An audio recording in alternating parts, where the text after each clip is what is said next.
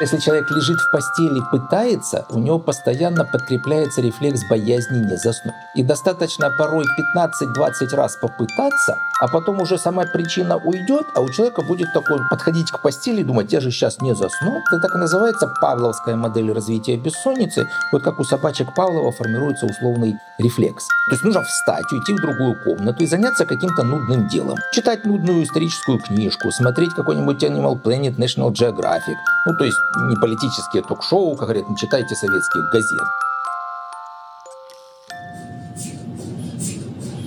Привет! Это подкаст «Прием». Меня зовут Оля Кашубина.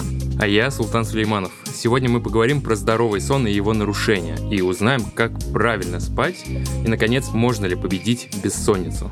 Но заранее предупреждаем, подкаст не руководство к действию и не способ провести самодиагностику. Диагноз может поставить только ваш лечащий врач.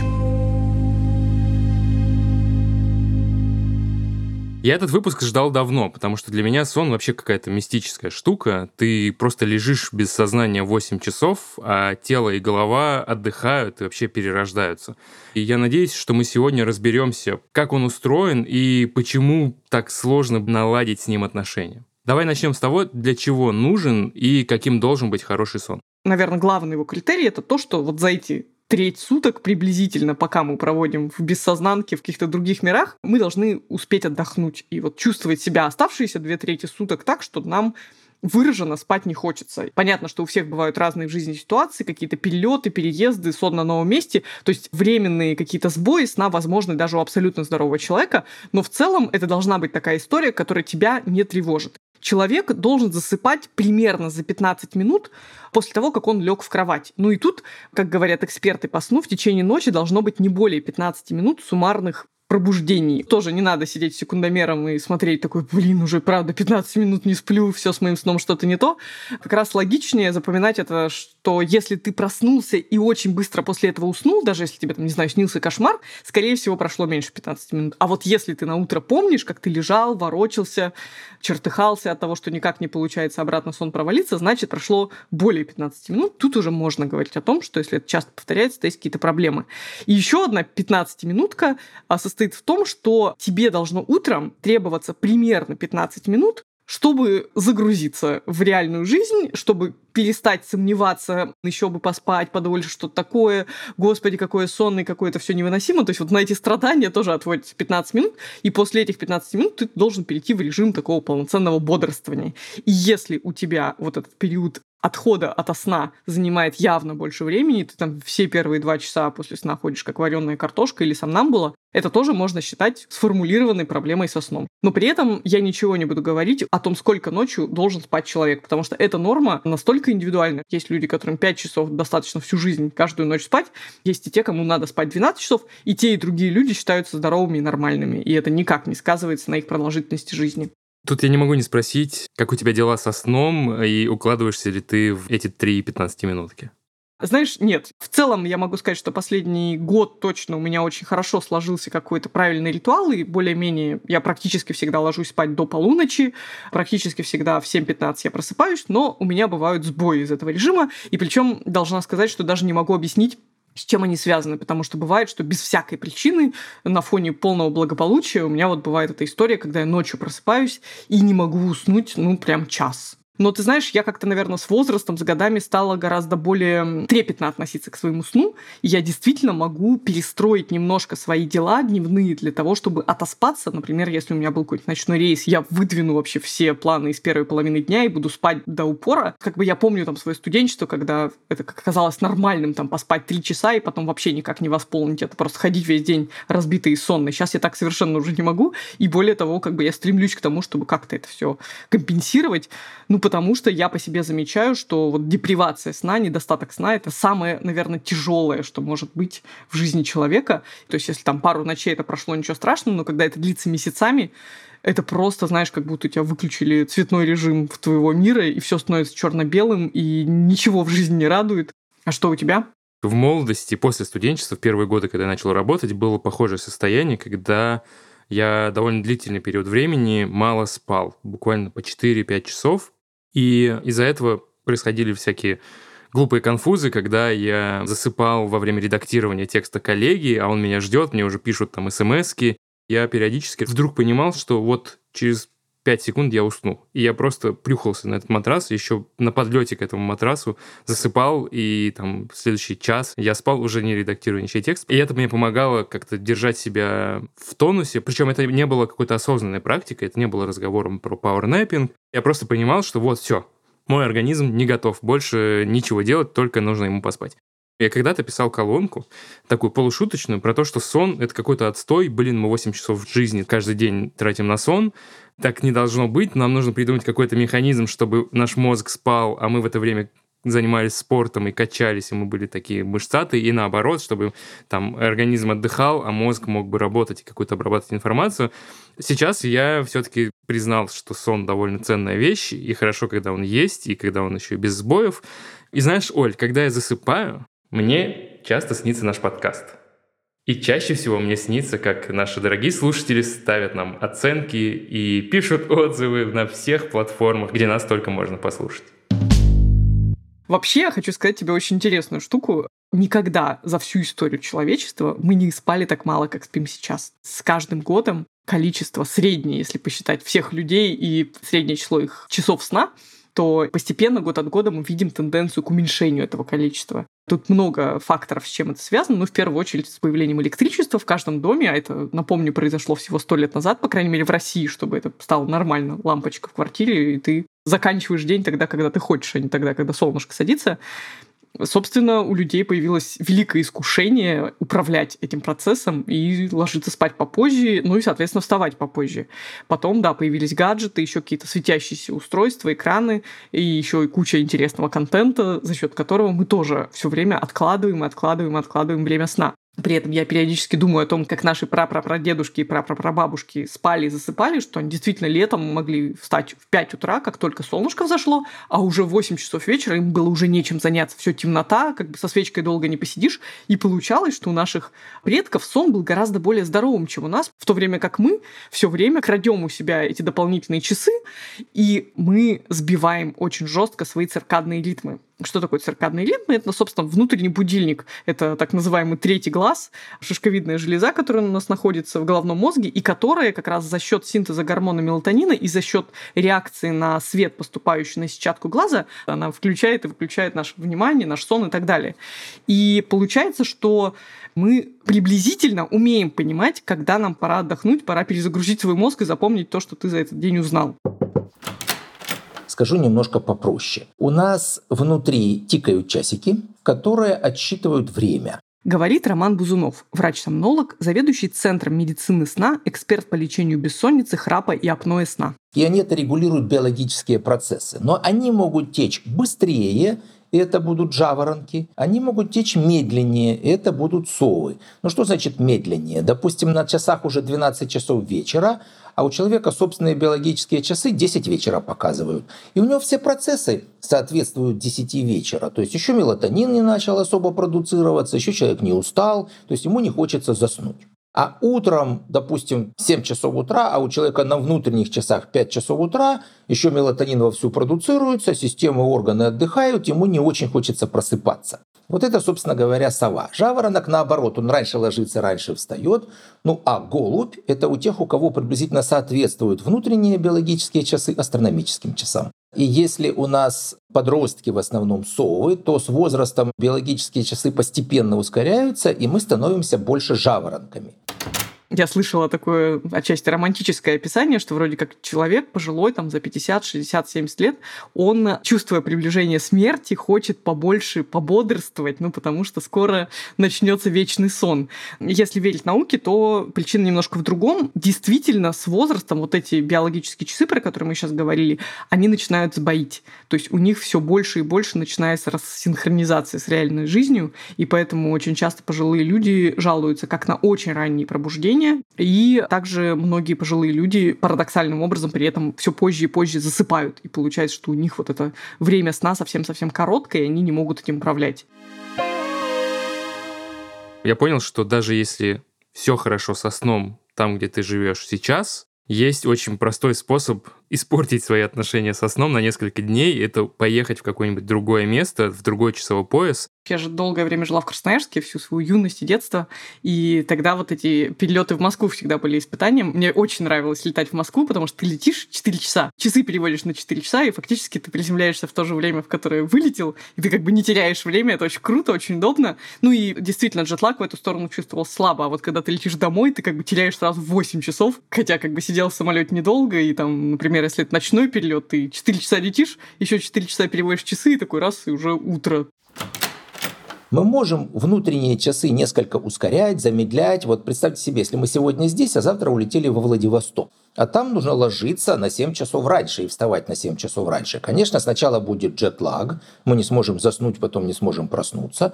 Но где-то через неделю 10 дней мы перестроим наши биологические часы, потому что у нас есть время задавателей. А время задавателей – это солнечный свет – раз, это время подъема – два, и, собственно, дневная активность – три. И если мы оказываемся в какой-то другой часовой зоне, но там у нас жесткое время подъема, плюс еще солнце взошло, и организм понимает, что как-то у нас все по-другому, он начинает или ускорять, или замедлять свои биологические часы, и в итоге мы через там неделю 10 дней начинаем жить по времени того же Владивостока. Да, мы там будем совой, но по времени Владивостока уже.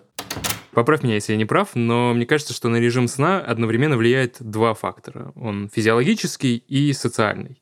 С физиологическим более-менее понятно. Есть там циркадные ритмы, захотелось поспать, вечер наступил, лег спать, проснулся. Но есть еще социальный, когда ты живешь в цивилизации, ты живешь в обществе, ты, может быть, хотел бы бодрствовать попозже ночью и отсыпаться днем, но ночью мало что работает. Если тебе нужно в какую-нибудь поликлинику или за документами, то тебе надо встать в 6 утра, или даже на работу часто людям приходится вставать к 6, к 7, к 8 утра это никак не подстраивается под желание твоего организма. Вот это меня довольно долго убивало. Ну, вообще, если подумать, вот то, о чем я говорила изначально, о том, что вообще-то как бы здоровой ситуацией является то, когда солнышком мы просыпаемся, ну, тут, конечно, накладывает на себя отпечаток зимнее летнее время, то есть человек, который легко летом встает в 6 утра, зимой в темноте он даже в 10 утра с трудом откроет глаза, а да, весь социум под это подстраиваться не будет. В целом наша цивилизация более-менее устроена физиологично, она как раз нас подталкивает к какой-то ритмичности и к тому, что, слушайте, мы договорились так, вот днем у нас все работает, поэтому поэтому давайте-ка лучше вы днем будете бодрствовать, а ночью по большей части все закрывается. Скорее, знаешь, какая-то болезнь мегаполисов, которые стремятся к тому, чтобы и ночью все работало на тех же условиях, что и днем, и всегда были открыты какие-то круглосуточные кафешки, всегда можно было уехать на такси, чуть ли не даже на общественном транспорте. То есть вот это уже нездорово, и это нездорово даже не только по отношению к потребителям, а и к тем, кто, собственно, должен все это обслуживать. То есть есть много людей, которые трудоустраиваются и подписываются на то, что их режим работы будет нездоровым, что они будут там работать сутки через двое или как-то еще. Конечно, во всех трудовых кодексах прописано, что это нездоровый режим, что за такое по-хорошему надо доплачивать, что беременным женщинам их надо переводить на более физиологический режим, где они будут спать каждую ночь. Но, тем не менее, надо понимать, что довольно большое количество людей живет в таком режиме, и это всегда вредно, и это невозможно приспособиться к этому так, чтобы не навредить своему здоровью. И, к сожалению, нет никакого здорового ответа, кроме как меняйте работу. И в этом смысле история с совами, которые просто не любят так рано вставать, это еще такой лайтовый вариант, потому что если сова просто, скажем, сдвигает свой распорядок дня на два часа относительно среднего человека в популяции, но при этом соблюдает режим, то есть она каждый день встает в 10 утра и каждую ночь ложится, не знаю, в 12 часов ночи или там даже в 2 часа ночи, но это делает абсолютно равномерно каждый день, это уже неплохо, это уже какой-то вариант, и если работа позволяет жить по такому графику, то почему бы и нет. И, в общем-то, есть просто некоторые рекомендации, которые позволяют, прежде всего, совам легче сожительствовать со своими внутренними биологическими часами. У сов три задачи. Первая – это не отсыпаться в выходные дни. Ну, потому что им очень легко сдвигать часы попозже. То есть человек может вставать там, в 6 утра на работу в рабочие дни, а до 12 отсыпаться или до часу дня в выходные. Следующее – не употреблять кофеин, содержащие продукты во второй половине дня, потому что они активизируют и пробуждают мозг, а мозг и так не очень хочет спать вечером. И третье, по крайней мере, за два часа до сна стараться избавить себя от какой-то выраженной психоэмоциональной информационной нагрузки. Ну, потому что, опять же, сова и так активный к вечеру. А если мы еще там какие-то новости смотрим, финансовые отчеты читаем, то ничего хорошего в плане засыпания не будет. Сейчас модно работать на удаленке, я и сам очень долго работаю на удаленке. Пока что мне везло работать плюс-минус в тех же часовых поясах, где я сам живу. Но есть соблазн начать работать, не знаю, по времени Вашингтона, Нью-Йорк, вообще Сан-Франциско, 10 часов разницы. Можно ли это сделать? Вот я решу начать жить по времени Сан-Франциско. Ложиться на 10 часов позже, вставать на 10 часов позже. Это убьет мой организм или все будет нормально? Я хочу тебе сказать, что да, ты же любишь гаджеты. Вот можно купить себе лампу, имитирующую рассвет, лампу, имитирующую закат, блокаут шторы. Можно как бы перевернуть график своей жизни полностью, но при этом как бы постараться помочь своему циркадному ритму под это подстроиться как раз посредством воздействия стимуляции солнечного света. И наоборот, если ты в дневное время будешь надевать солнцезащитные очки, закрывать шторы и так далее, то да, можно обмануть свой организм и жить по своему внутреннему графику. Если при этом ты спишь достаточное количество часов и все остальные параметры здорового образа жизни у тебя соблюдены, то никакого вреда для тебя нет. Другое дело, что кажется, в такую игру можно играть только если ты живешь один, ну или твой партнер, ну и твои дети, господи, тоже все живут по этому странному графику. Потому что сложновато, когда все просыпаются, ты спишь, и наоборот, как бы, а какой момент вы будете жить в одном времени? Вот эти два-три часа до того, как все лягут спать, а ты проснешься и наоборот?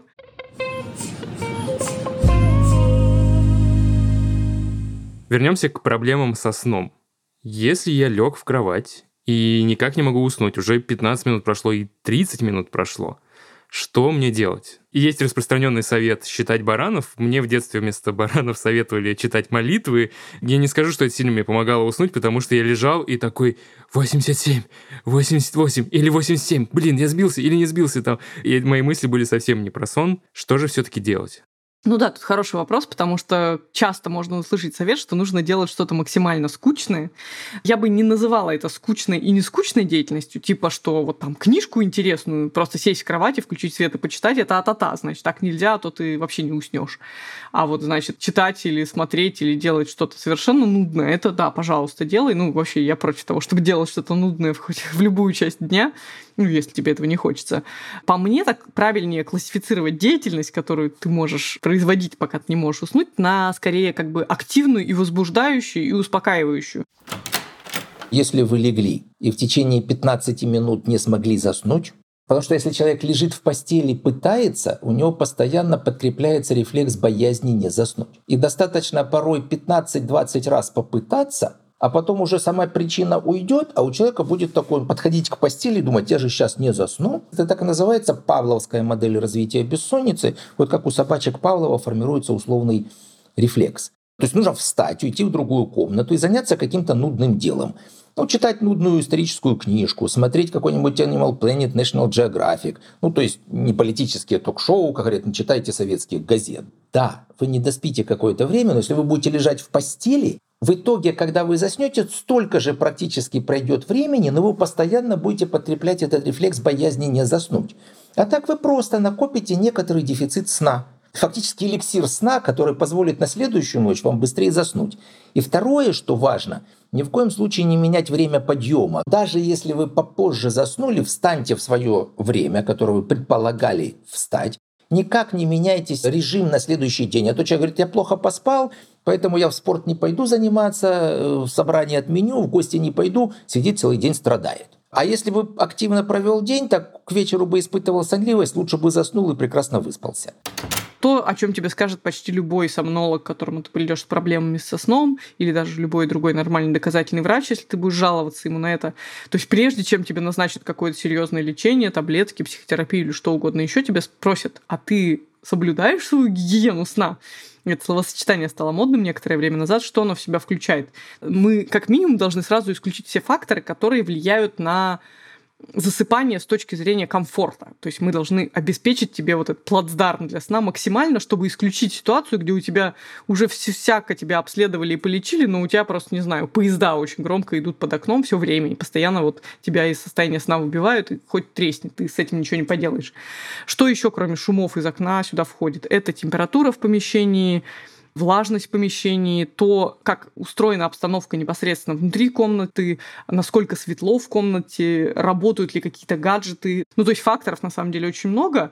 Именно в этих условиях наш организм понимает, что он нашел спокойное, хорошее место для сна, и действительно можно расслабиться, потому что постоянно из-за чего-то нервничаем, думаем о работе, еще что-то. И чтобы вот отключить все эти кортизоловые всплески, нужно поместить себя в максимально уютное положение, которое вот исключит, что ты не сможешь заснуть просто потому, что, не знаю, тебе горошинка под матрасом мешает. На самом деле это звучит как будто просто и скучно, но иногда люди тратят просто сотни тысяч рублей на то, чтобы обустроить себе спальное место именно в соответствии со всеми рекомендациями сомнологов. Расскажи, Султан, про свою спальню. Ну, наверное, достаточно комфортно, раз я довольно хорошо сплю, но есть какие-то факторы, на которые я обращаю внимание. Какие-то из них я могу исправить, какие-то я не могу. Например, я не могу исправить фактор температуры. Она довольно высокая в спальне, потому что, с одной стороны, у меня жена мерзляк, с другой стороны, я, в принципе, и сам не то чтобы супер закаленный, и даже если опустить температуру до там рекомендуемых даже не до 18 градусов, а до 20 или до 22, я понимаю, что я, скорее всего, утром проснусь вот с этим вот ощущением, что я простыл. И вот несколько раз так было. И все это приводило к не очень хорошим последствиям. Возможно, это должно быть не тактическим, а стратегическим решением, и мой организм подстроится, но вот в такими короткими шажками я не смог к этому прийти, поэтому ну, я просто привык спать при более высокой температуре, при довольно сухом воздухе, и не сильно от этого страдаю. Другая вещь, которую вот я поймал себя за руку и заставил изменить в своей гигиене сна, это как раз гаджеты перед сном. Я перестал оставлять телефон на зарядку возле кровати. Я начал уносить его на зарядку в другую комнату. И это действительно помогло, потому что даже когда случаются моменты, когда вот я там не могу уснуть уже 10 минут, и мне кажется, что все, нужно немедленно перепроверить телефон и попытаться себя увлечь чем-то скучным, часто это было решение кроссвордов, и я залипал на следующие 40 минут, то здесь у меня нет этой возможности потянуться за телефоном, взять его, что-то там почитать в соцсети и улететь в эту нору на следующие пару часов. Еще один фактор, который долгое время был в моей жизни, это включенный телевизор. Опять же, моя жена привыкла засыпать, она не может засыпать без телевизора, и при этом она часто включала какие-то довольно интересные передачи. Я не хотел его смотреть, но было интересно, и я как-то включался периодически, и до там, момента совсем уже истощения организма, когда он совсем отключался, лежал и смотрел или хотя бы слушал. Сейчас у нас немного рассинхронизировался режим сна, и к моменту, когда я прихожу спать, телевизор часто уже успевает выключиться, и я сплю в полной тишине, и это, как оказалось, довольно позитивно влияет, хотя я так не ощущал этого, когда телевизор работал. То есть здесь еще интересно вот это сравнение того с телевизором без телевизора, с телефоном без телефона. Потому что мне казалось, что телефон мне помогает уснуть. А оказалось, что у меня прям уже почти привычка. И когда этой привычки ты лишаешься, ты просто, ну, а что делать? Надо спать, повернусь на другой бок и сладенько усну. Самое классное во всем этом, что у нас есть бесконечное количество ночей, ну не бесконечное, но очень большое. Действительно, можно каждый день устраивать маленький-маленький экспериментик, что-то подключать, отключать. Это то, где каждый из нас сам на себе может проверить, как на него влияют те или иные факторы. Хотела прокомментировать то, что ты сказал. Во-первых, про сон с партнерами, с которыми у нас отличаются все эти режимы. А, я не знаю, знал ли ты, но вообще сейчас есть, во-первых, матрасы с разной жесткостью на двух половинках, каждый из которых можно подобрать там под более мерзлявого человека, который будет утопать в своем мягком матрасе, и под более выносливого человека, который будет на твердом, как доска, матрас спать. И кажется, даже я слышала, что есть даже одеяло с разной плотностью в двух половинках, чтобы, то есть, действительно одного человека можно было закутать в такой уютный кокон, а второй при этом мог вот под своим тоненьким одеялком. Ну или да, тут проще решается это за счет двух одеял. В отличие от тебя, я до сих пор не могу отказаться от телефона перед сном, но единственное, что я, во-первых, всегда убавляю на максимум яркость экрана после наступления там, вечернего времени. Во-вторых, у меня уже давно запрограммирован черно-белый режим после 23. Ну, может быть, немножко это помогает, но в целом, да, я не очень заметила. Зато я всегда была последовательной противницей штор. Мне вообще ужасно бесит любые шторы. Мне очень нравится, когда окна максимально открыты. Я не люблю закрывать их на ночь. Но вот сейчас с приходом лета я действительно пару раз попала в ситуацию, когда я в 5 утра просыпаюсь от того, что прямо луч восходящего солнца мне бьет прямо в глаза. И, ну, я как бы пересилила свою неприязнь, закрыла шторы, хотя они у меня не блокаут, просто такие роллы спустила. И действительно убедилась, что вот там 5 часов утра я проснулась настолько, что пошла и закрыла шторы, и после этого прекрасно уснула и проспала еще там два с половиной часа. Поэтому да, я тоже не то чтобы прям целенаправленно исследую тему сна для себя, но стараюсь как-то воздействовать и подкручивать те гаечки, которые можно безболезненно подкрутить. А помнишь, как э, в рамках рубрики «От слов к делу» мы с тобой пытались хакать свой сон? Я тогда пообещал ложиться и вставать в одно и то же время, а ты занималась пауэрнэпом. Да, ты, наверное, хочешь меня пристыдить за то, что я, кажется, ни разу такие не выполнила свое обещание. Слушай, ну я, похоже, что провалила этот челлендж совершенно, но должна сказать, что не по своей вине. У меня не получилось первый день, второй день, третий день. Я пробовала и пить кофе, и не пить кофе. В общем, ворочалась все эти 15 минут, ну, иногда подала в какую-то такую полудрему, видимо, мне вообще не требуется дневной сон. В общем, когда мы по итогам того неудачного эксперимента готовили финальный выпуск про здоровые привычки, я опустил в Твиттере клич с поиском людей, которые подчинили себе сон. Идеальных представителей человечества среди моих подписчиков не нашлось, зато нашелся знакомый, который прислал мне целый Google Doc с кучей вопросов, которые у него накопились за 27 лет жизни. Дорогой Влад, сейчас я задам твои вопросы сомнологу Роману Бузунову. Что с едой перед сном? Какие тут правила? Можно ли все-таки незадолго до сна выпить баночку колы, стакан кефира, съесть яблоко или все же нет? Сам процесс переработки пищи – это активный процесс. Для того, чтобы переработать 1 грамм пищи, нужна 1 килокалория. И представьте себе, если вы съели 500 грамм чего-то перед сном, а еще какой-нибудь тяжелой пищи, вам нужно 500 калорий, чтобы это переработать. А это разогревает организм, это кишечник работает, желчь продуцируется, поджелудочный сок тоже. Это как в доменную печь нагрузили уголь, металл и все это варится там. Поэтому не надо переедать на ночь. И в идеале желательно бы ужин, чтобы составлял не больше 20% от общего рациона пищи по колоражу, и употреблять его не позже, чем за 2, лучше за 3 часа до сна. Какая должна быть температура для сна? Есть некий понятный диапазон, что меньше 17 уже начинают системы терморегуляции напрягаться, которые как раз пытаются экономить тепло, и выше 25, когда уже наоборот включаются системы терморегуляции, которые наоборот должны отдавать тепло. И в этом смысле я скажу, что важно вот в этом диапазоне находиться. А дальше уже индивидуальные предпочтения. Кто-то любит, знаете, летом спать под пуховым одеялом в шапочке и шерстяных носочках, а кто-то зимой под простынкой и голым. За какое время до сна лучше заниматься спортом? Здесь зависит от уровня, степени нагрузки, агрессивности нагрузки. Одно дело, вы просто стретчинг делаете, да, или там ну, легкую разминку, а другое дело, боксом занимаетесь. Вот это желательно закончить за 4 часа до сна в идеале. Но те люди, которые говорят, вот я все время ничем не могу, я очень занят, занят, утром. Да, не надо высокоинтенсивную нагрузку давать сразу, желательно хотя бы полчаса, чтобы прошло, ну, чтобы как-то органы и системы включились в работу, да. Если выбирать между утром и ничем, то лучше утром. Ну, в идеале где-нибудь за 3-4 часа до сна. Правда ли, что сон до 12 полезнее, чем после 12? Такая табличка по интернету гуляет, чуть ли не 5 минут сна до полуночи заменяют час, а уже к утру там час это уже не почти как 5 минут. Для того, чтобы обеспечить качественный сон, должен быть режим, чтобы организм подстроил все свои процессы под сон и бодрствование. И второе, достаточное количество сна. А сон у нас не то чтобы просто постоянный, вот он как сначала глубокий, потом поверхностней, поверхностней, поверхностней. У нас сон происходит так называемыми циклами.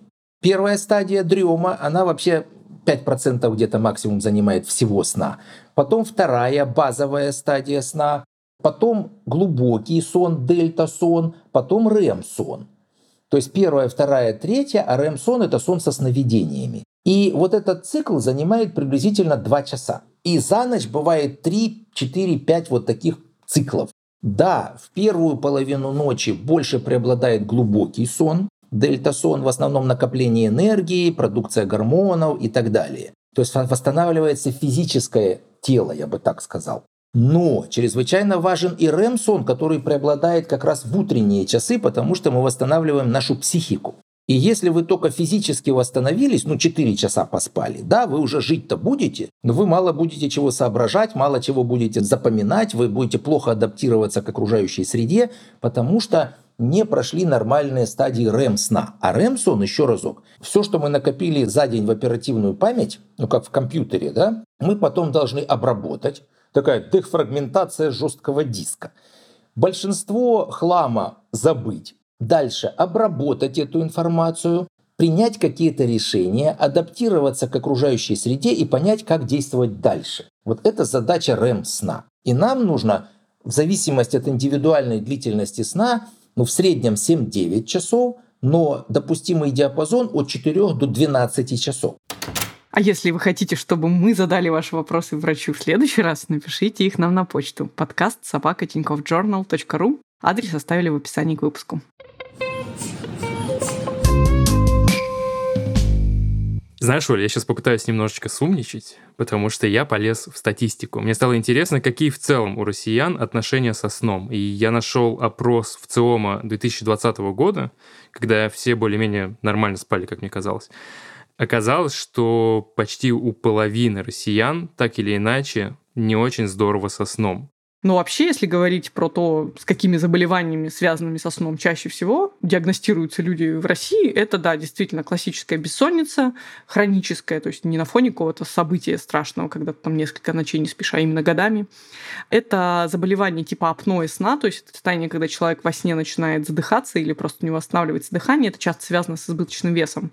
И еще есть синдром беспокойных ног, такое интересное состояние, когда человек не может уснуть, не обязательно потому, что у него болят ноги, потому что ему как бы в ногах некомфортно. Хотя физически никакой проблемы с ногами у него нет. У него там нет какого-нибудь артрита суставов, у него нет каких-то ран, какого-то зуда, то есть ничего такого, что можно вылечить другим способом, просто вот ноги беспокойные. Ты лежишь и не можешь отвлечься от мысли, что ноги у тебя лежат как-то не так, или неудобно, или еще что-то такое. Возвращаясь к бессоннице, что следует из ее названия, это и есть основная проблема со сном, которая объединена в заболевание, то вообще это не одно заболевание. Их много, и часто бессонница — это даже не самостоятельное заболевание, а всего лишь симптом.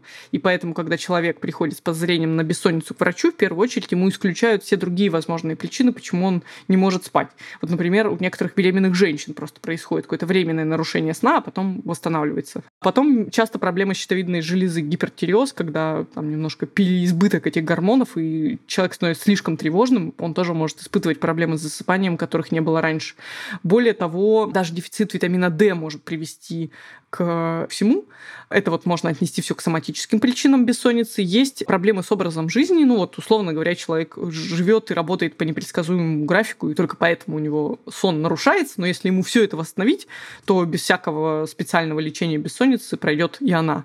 Ну и, наконец, это психиатрические расстройства. То есть бывает такое, что бессонница – это не причина психиатрических расстройств, как то, с чего я начинала, а именно следствие их. То есть на фоне генерализованного тревожного расстройства, шизофрении чего-то еще человек не может нормально спать, и как бы одно другое обостряет. Поэтому прежде чем начинать лечение бессонницы, врач должен четко понимать, это идиопатическая бессонница, то есть бессонница, возникшая сама по себе, или это следствие каких-то других проблем с здоровьем, которые надо вначале откорректировать, а потом уже переходить непосредственно к ней.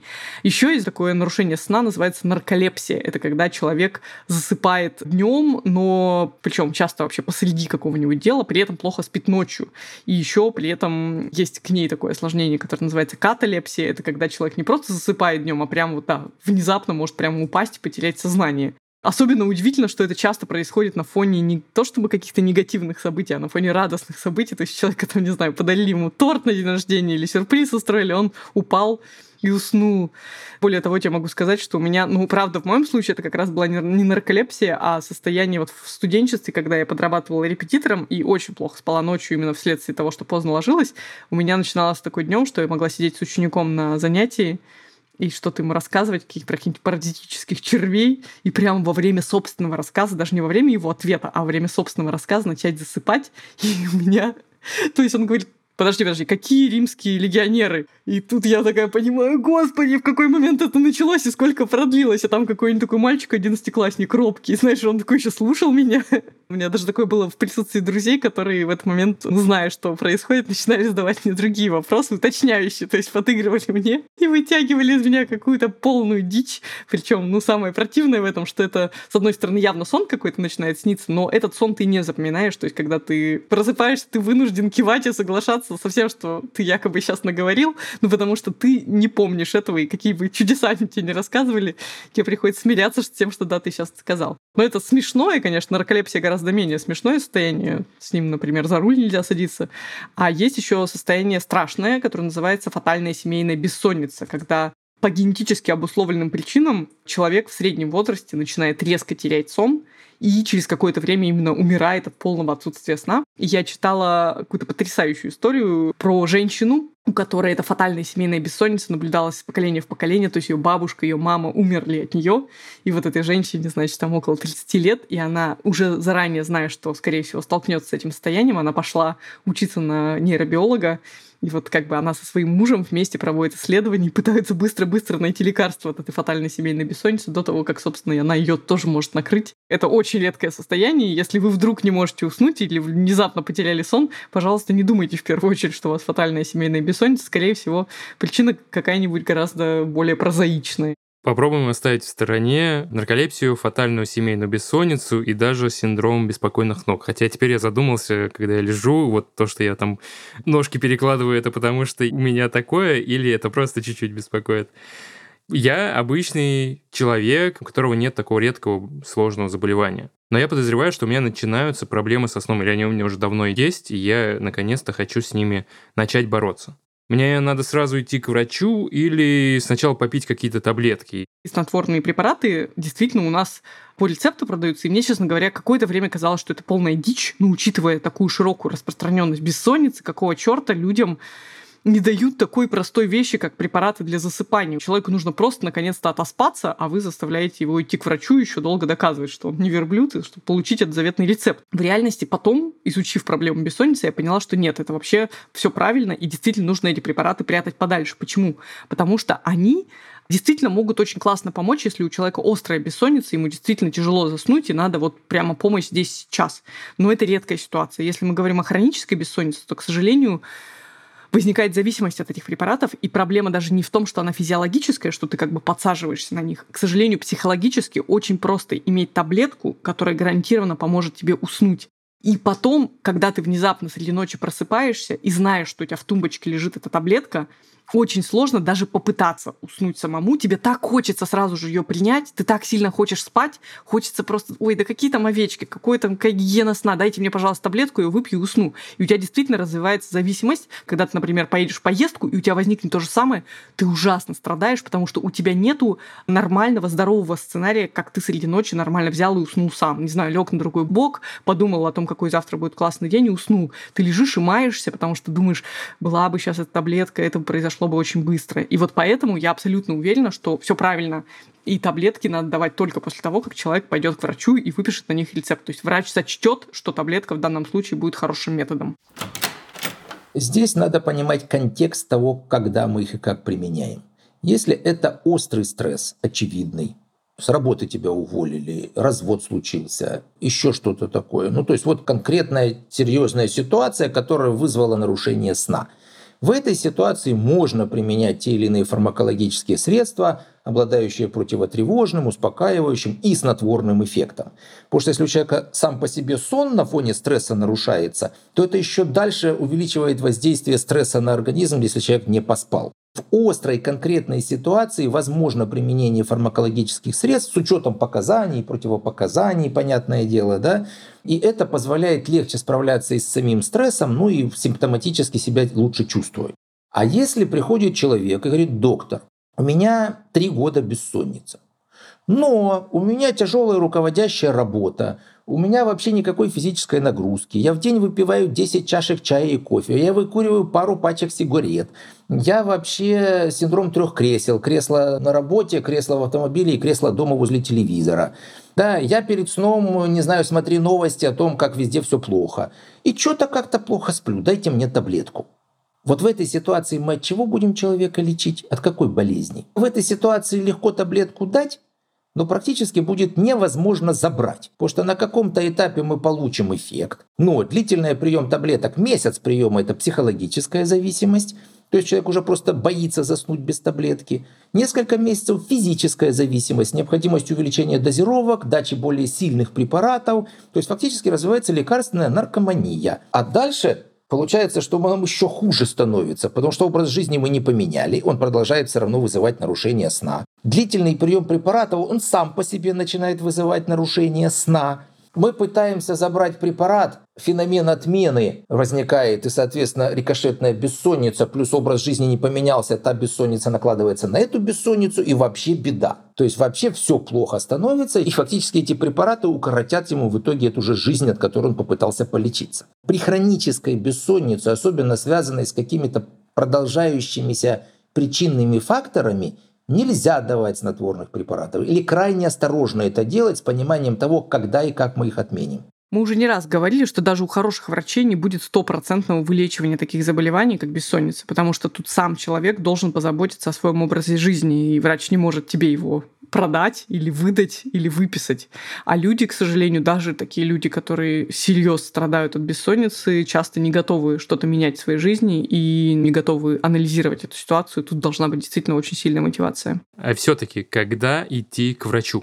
Если ситуация с плохим сном продолжается три и больше месяцев, три и более плохих ночи в неделю. Ну, субъективно плохих, когда человек чувствует, что она как-то хуже, чем обычно. То есть вот это уже, значит, хроническая ситуация. Как правило, сама по себе она уже не пройдет. И тут уже нужно тщательное обследование, постановка диагноза и назначение лечения. И даже посоветую, что если вот такая хроническая ситуация, это уже ходить к специалистам-сомнологам. И прием у такого врача вообще длится дольше тех самых 15 минут, которые нужны для засыпания. Надо понимать, чтобы врач разобрался, ваш разговор должен длиться приблизительно час. Это кажется ужасно много, ну, казалось бы, о чем вообще говорить целый час врачом. В действительности есть очень много важных факторов, и тут надо понимать, что только в процессе долгого разговора внезапно как бы проговариваетесь и можете назвать ту причину, которую даже, может быть, бессознательно боялись назвать. Например, почему-то не говорили о том, что вот вашего партнера совершенно другой режим жизни, или, например, он работает по другому графику, поздно приходит. То есть, чтобы врачу здесь сложить 2 и 2, и узнать в, в прямом смысле слова интимные подробности жизни незнакомого человека, у вас должен быть долгий обстоятельный разговор. К сожалению, в условиях, где вот врач сидит, уткнувшись в стол и выписывает вам рецепты или записывает за вами какие-то вещи, ну, маловероятно, что получится докопаться до сути.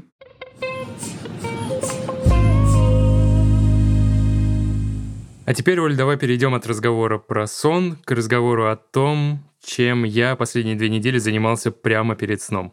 В общем, это рубрика «От слов к делу». У меня были медитации, причем каждый день, и я, честно, не пропускал. И вот почти две недели, у меня 13 дней набралось, медитировал. И так получилось, что это происходило прямо перед сном, поздно вечером. И я практически засыпал во время своих медитативных сессий, и мне кажется, это хороший знак. Что было у тебя, Оль? Я решила отказаться на этот месяц от алкоголя. И, соответственно, все две предшествующие недели никакого спиртного не брала в рот и столкнулась с несколькими вызовами и считаю, что с честью их преодолела. Давай, рассказывай. Как я уже сейчас поняла, такие челленджи все-таки немножко попроще. То есть удержать себя от того, чтобы сделать активное действие, всегда легче, чем заставлять себя изо дня в день что-то повторять, как это было у меня с физкультурой и как это у тебя сейчас с медитациями. Тем не менее, действительно, как я и ожидала, были ситуации уже, когда все вокруг хотели выпить, предлагали мне выпить, выпивали, а я одна оставалась трезвой на этой вечеринке. У меня была встреча деловая, как ни странно, утром, которая позиционировалась как бизнес-завтрак с шампанским, и там всем наливали шампанское, и я не хотела вначале объяснять никому, не то чтобы про челлендж, но даже про свои приоритеты, и просто взяла бокал, ну и просидела с ним часть встречи, потом поставила его на столик, но также я поняла, что в целом довольно комфортно можно сказать о том, что ты за рулем, или просто, что нет, я не пью, ну и кажется, более-менее сейчас уже, если это не какие-то твои родственники, какие-то, не знаю, очень простые ребята, как правило, никто не задает дополнительных вопросов, почему ты не хочешь, может быть, все-таки немножко, и вот это все. То есть я на самом деле в тот момент не почувствовала никакого давления. А вторая ситуация была довольно смешная, потому что я знала, что сознательно-то я точно ничего не выпью, но поскольку я живу на юге, то уже у нас жара, и все делают квас, и я, сделав квас, оставила его на столе, и потом очень переживала, не стал ли он алкогольным, поэтому все остатки быстро убрала в холодильник, и, в общем, да, стараюсь не выпивать даже неосознанно. Как я поняла, в твоем случае с медитациями у тебя все получилось, но понравилось ли тебе жить таким образом эти две недели? Это оказалось сложнее, чем я думал. Мы проходили медитации в первом сезоне, и тогда это было всего лишь неделю, и я был в диком восторге и считал, что я буду продолжать, и почему-то я не стал продолжать, и периодически возвращался к мысли, что мне нужно вернуться к медитациям.